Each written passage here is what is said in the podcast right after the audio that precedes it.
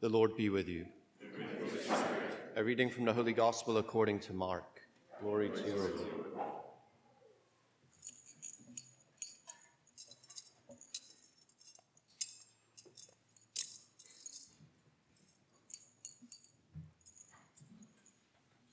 Jesus took Peter, James, and John and led them up a high mountain apart by themselves, and he was transfigured before them, and his clothes became dazzling white, such as no fuller on earth could bleach them. Then Elijah appeared to them along with Moses, and they were conversing with Jesus. Then Peter said to Jesus in reply, Rabbi, it is good that we are here. Let us make three tents one for you, one for Moses, and one for Elijah. He hardly knew what to say. They were so terrified. Then a cloud came, casting a shadow over them. From the cloud came a voice This is my beloved Son. Listen to him. Suddenly, looking around, they no longer saw anyone but Jesus alone with them. As they were coming down from the mountain, he charged them not to relate what they had seen to anyone except when the Son of Man had risen from the dead. So they kept the matter to themselves, questioning what rising from the dead meant. The Gospel of the Lord.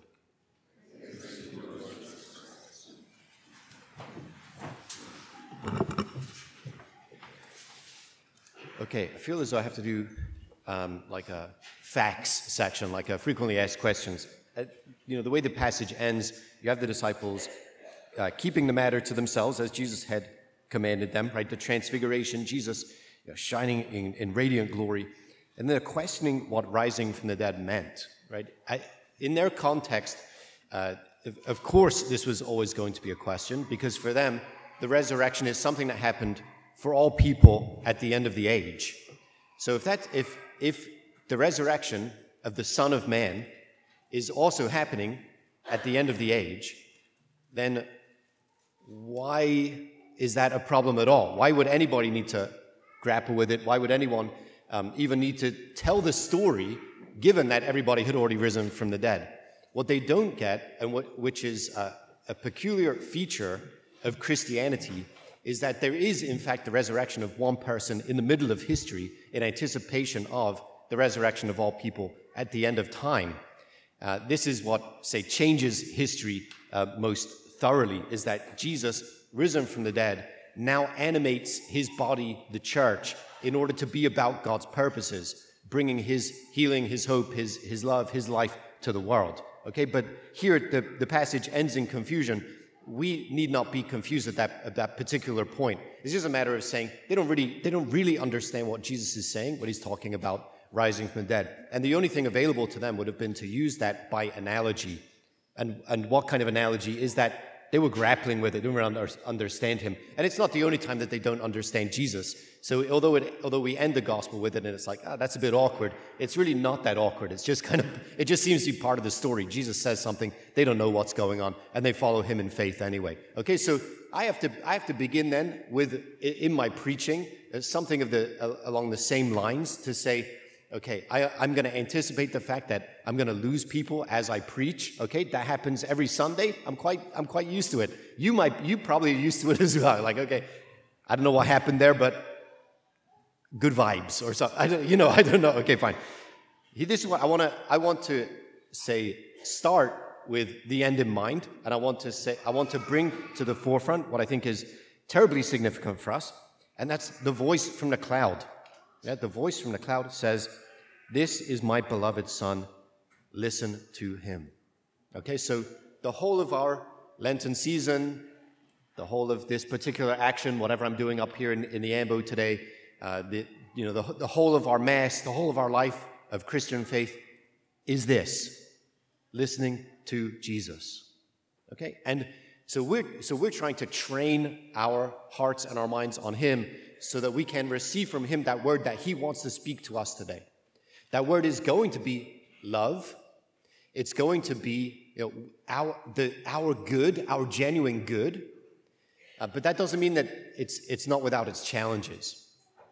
And certainly, where, where we are today in our own uh, situation, our, our own circumstances, you know, as people who are dearly beloved of, of God, we know just how difficult it is to receive His love, to make ourselves available to Him, to receive His love. and then to be agents of, of his love to the people that he is, you know, here and now entrusting to our care. So again, this is my beloved son. Listen to him. Listen to Jesus. Okay? I'm not here to, to mediate your relationship with Jesus. We come to Mass so that we, witnessing Jesus, represent his sacrifice, his Good Friday sacrifice to the Father, offer ourselves along with him. Right? So we get to participate in the sacrifice of Jesus. This is the core of the Mass, okay? When I go to the altar in a minute, I'm going to stand in the person of Christ, right? In persona Christi, in persona Christi capitis, in the person of Christ the head. I'm going to stand in the person of Christ the head here at the altar. And then here, the divine victim, Jesus at work through me, is going to offer himself to the Father. And we are going to offer ourselves with him. That's the core of the Mass.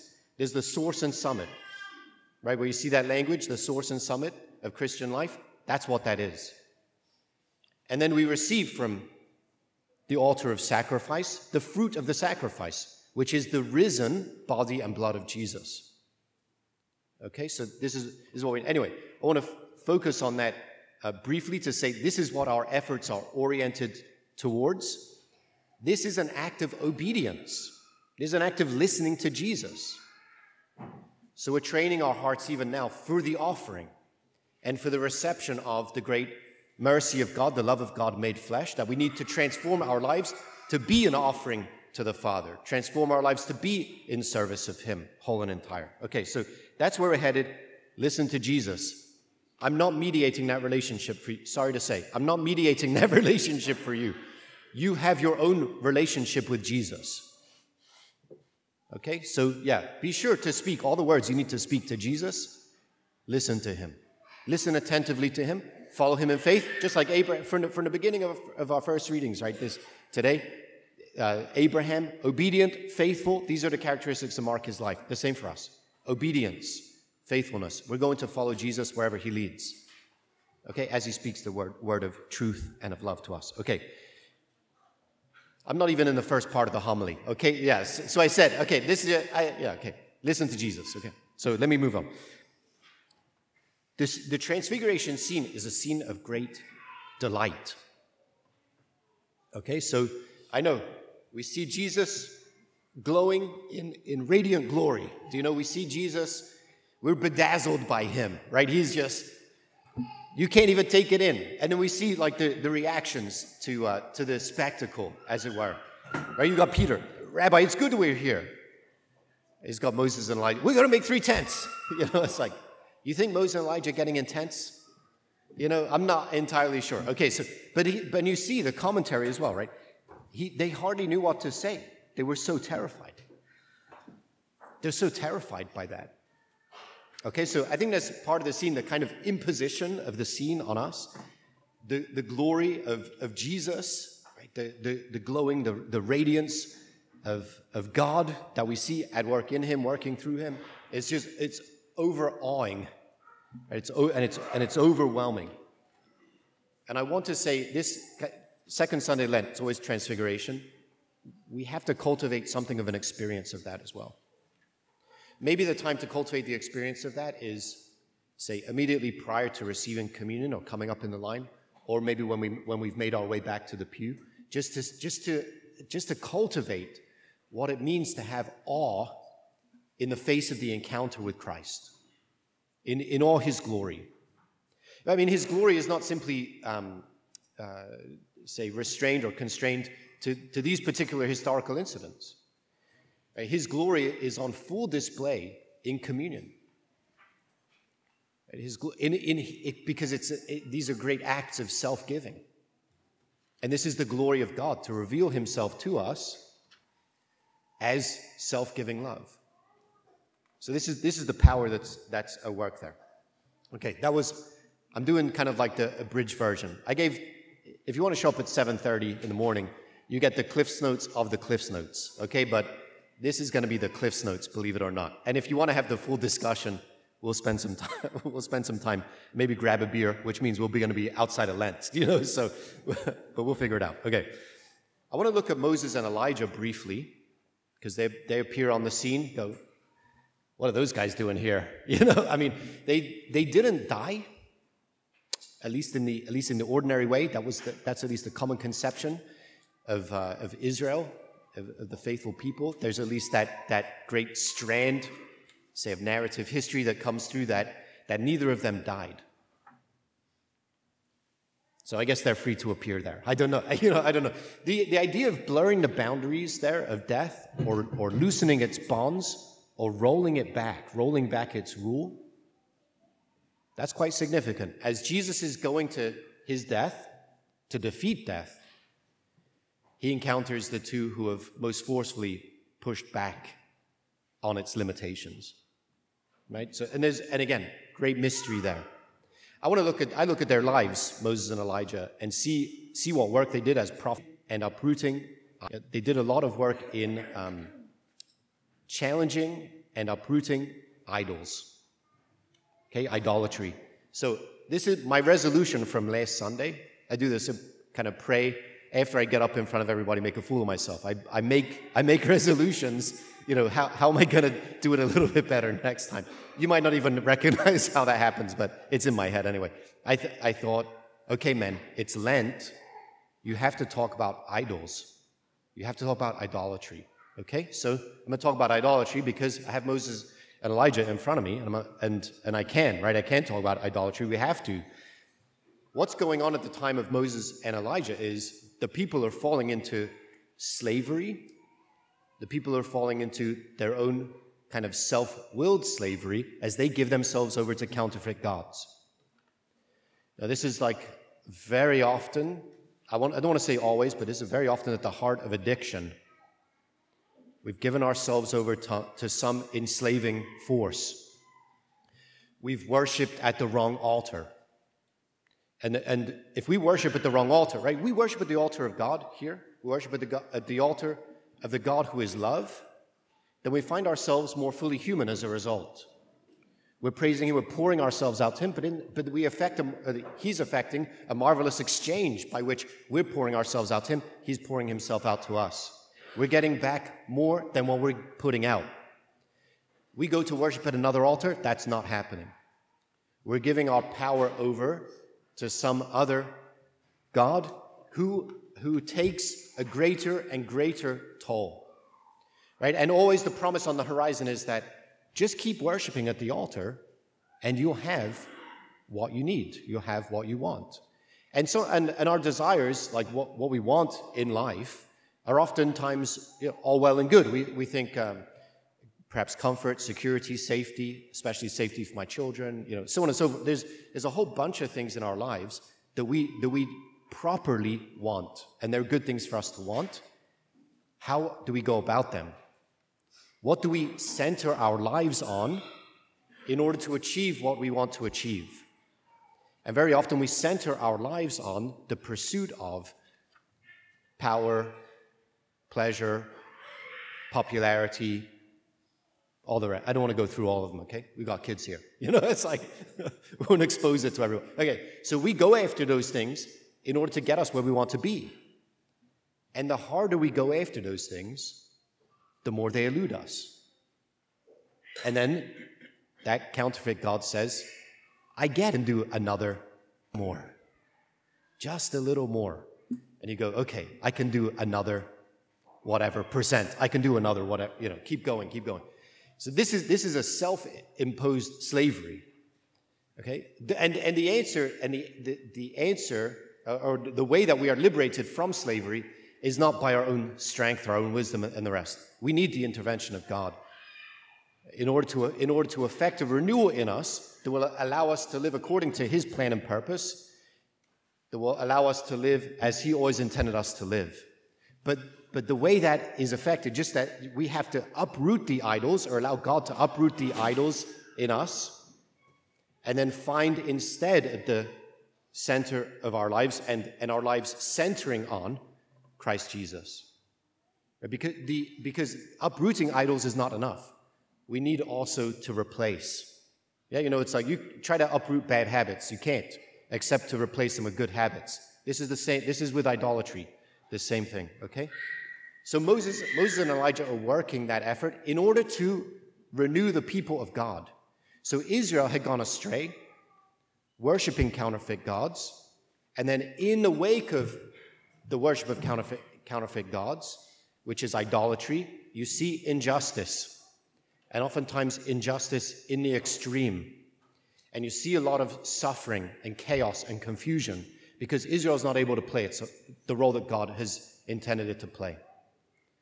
So Moses and Elijah are, are, sent, right? Moses brings them out from, from their slavery in Egypt. You see just how bad their slavery is because you know they're grumbling all the time in, in the wilderness. They want flesh pots and cucumbers or something. You know what I mean? It's like, yeah, we prefer to be enslaved. You know, like, sure, I make the bricks all day. You know, I'm going to bring the bricks all day. That's fine as long as I get a flesh pot. You know, it's like, okay, wow, you're really enslaved at that point. You know, might think of our quote unquote 40 hour work week. It's like, you know, I don't know what, it, what it's at now, but mine's at like 120 hours, so I'm sure everybody else is is as well. You know, like, okay, so but we'll do it because we because it's just on the horizon. The goal is just on the horizon. Yeah.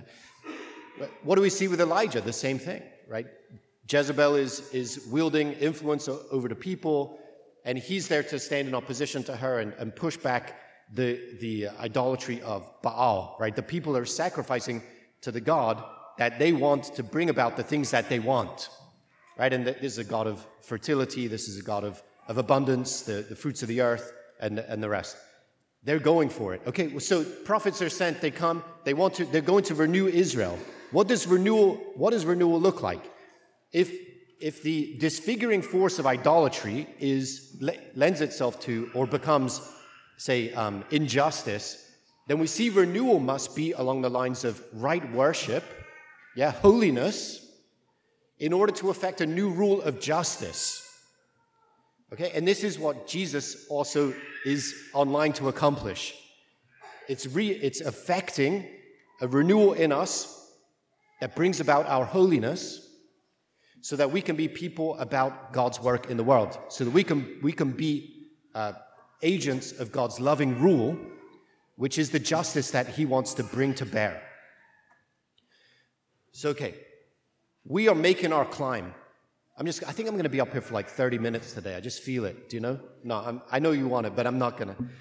Suzanne, I got, I got one against probably, you know, a, a couple hundred, but I'm not going to be, I'm going to try to not be up here that long. Um, we are committed to uprooting idols. This is what Lent is about. Okay? Jesus took Peter, James, and John and led them up a high mountain apart from themselves. That's a penitential journey. Who, who here has recently climbed a high mountain? Yeah, no one? You're lazy. you got to do more difficult. Things. We got to set, set our sights verso alto. You know, we got to we got to go for it. Um, it's a penitential journey. So all I want to say is that we have 40 days given over to penitential disciplines. We have to climb the high mountain. So you need to put effort into your disciplines. You, me, we need to put effort into our, di- into our Lenten disciplines. So prayer, fasting, almsgiving. If you're not, if you're not feeling it a little bit, turn the heat up. Okay, turn the heat up. Just one step, not a lot. But what I want you to, what I want to make sure of as you do that, is that your step, like turning the heat up a little bit on your penitential practices of prayer and fasting and almsgiving, make sure that every step of the way ourselves. So it had led by Jesus up the high mountain, apart by yourselves. So it had, it's, a, it's a matter of taking a step in the journey of faith with Jesus, with Jesus. This is terribly important for us because as we do the practical things of charity, of worship, of love, as we do those, as we do the things of prayer and fasting and almsgiving, we want those to be expressive of our relationship with Jesus and the fact that He's leading us. So I don't. Hmm, I was going to say, yeah, someone yell out a penance, but I want to, do, I want to make this into a game show. I'm not. So I'm trying to think. Okay, so let's say we are. We're not snacking. Okay, so let's say we're not snacking through Lent. Okay. Oh, it was so burdensome, isn't it? No, okay. So, so let's say we're not snacking during Lent. Okay. So, as we're not snacking, is it just a matter of going along and my blood sugar is a little bit lower than it usually is, and I'm getting annoyed more easily with everybody around me? Is, I mean, is that, is that what it is? And then we find ourselves more distracted, more derailed, more disfigured, even by our Lenten practices. It Doesn't make any sense. But if every time I feel the pinch of not snacking during Lent, I think, oh, Jesus. And I'm not saying like, oh, Jesus, like, oh, you're so good. I love you so much. I'm going to give up snacking for you. What? No. I feel the pain of this, and I'm going to allow the pain to direct me to the purpose of the thing. Right? So uh, uh, I, at least I remember why I'm doing it. And if I can remember why I'm doing it, then I'm taking the step up the high mountain with Jesus. Now, some of those, some of those might not be like moves up the high mountain. But the great thing is, even if we're hanging out on the plain with our penitential practices and living them intentionally like that, when the mountain crashes into your face, you're going to say, okay, Jesus, we're together. you know, we're going to go at, we're, we're going to climb the mountain. So, like, I didn't exactly set my sight on the mountain, but Jesus is leading me up the mountain these 40 days. Right? So many of you know the, the penances that we take on are merely preparatory for the penances of life. And we want to handle those not disfigured by the forces of the idols and idolatry. We want to, figure, we want to handle those with the full glory of our radiant humanity. We want to take them all on so as to offer them to God and praise Him in everything, in season and out of season. And we want to make, we want to have ourselves be the vehicle that God intends us to be in those places of His light and His life and His love. Okay, so this is how it's going to happen. We're going to go. One more point. This is a bit, this is a bit choppy, but you appreciate it because when you take out the transition, you lose about five minutes of the homily, and it's a long one anyway. Okay, so the last point is this Jesus wants to reveal himself. That's incredible in this, in this story. Because even in, in the Gospel of Mark, it's always a secret. Yeah? And you don't even catch half of it. So, like in the baptism, Jesus is the one who hears the voice of the Father. And it's unclear as to whether or not anybody else hears anything or sees anything. But here, Jesus has called his followers to himself, and he's showing himself in all his radiant glory. He wants to reveal himself. And when he reveals himself, we see the exchange between Father and Son. We see the delight that the Father has in the Son. Can you imagine? I mean, we need to imagine, is the point. We need to spend time there. This, this, is, a, this is a holy and as holy a scene as you're going to get. It demands all the reverence we've got. But there's such a beautiful interchange of delight here, right? Glory, uh, inter- interpersonal, uh, whatever fulfillment. Like it's just it's a it's a beautiful scene to unfold, scene to be part of the unfolding of, and we're right there to see uh, the glory of God. We're right there to see the beauty of, of the relationship that Jesus intends to catch us up into. Because we are sons and daughters in the Son of God. The delight that God the Father has in the Son is ours as well. And that's actually then the fuel of our penitential journey. Because Jesus wants to reveal himself. But do we have eyes to see or ears to hear? Are our lives so trained on Jesus? Are our, our habits so focused on Him, His glory, His purpose for our life, that we can see Him where he wants to appear. We say, I, I never see Jesus, never around, I never hear him, never. Are we open to him? Because by our, by our penitential practices, we, we open our hearts to receive him all the more. We open, we open our, our minds to, to see his glory. And receiving his glory, we get to be vehicles of that same glory to everyone that he's entrusting to our care.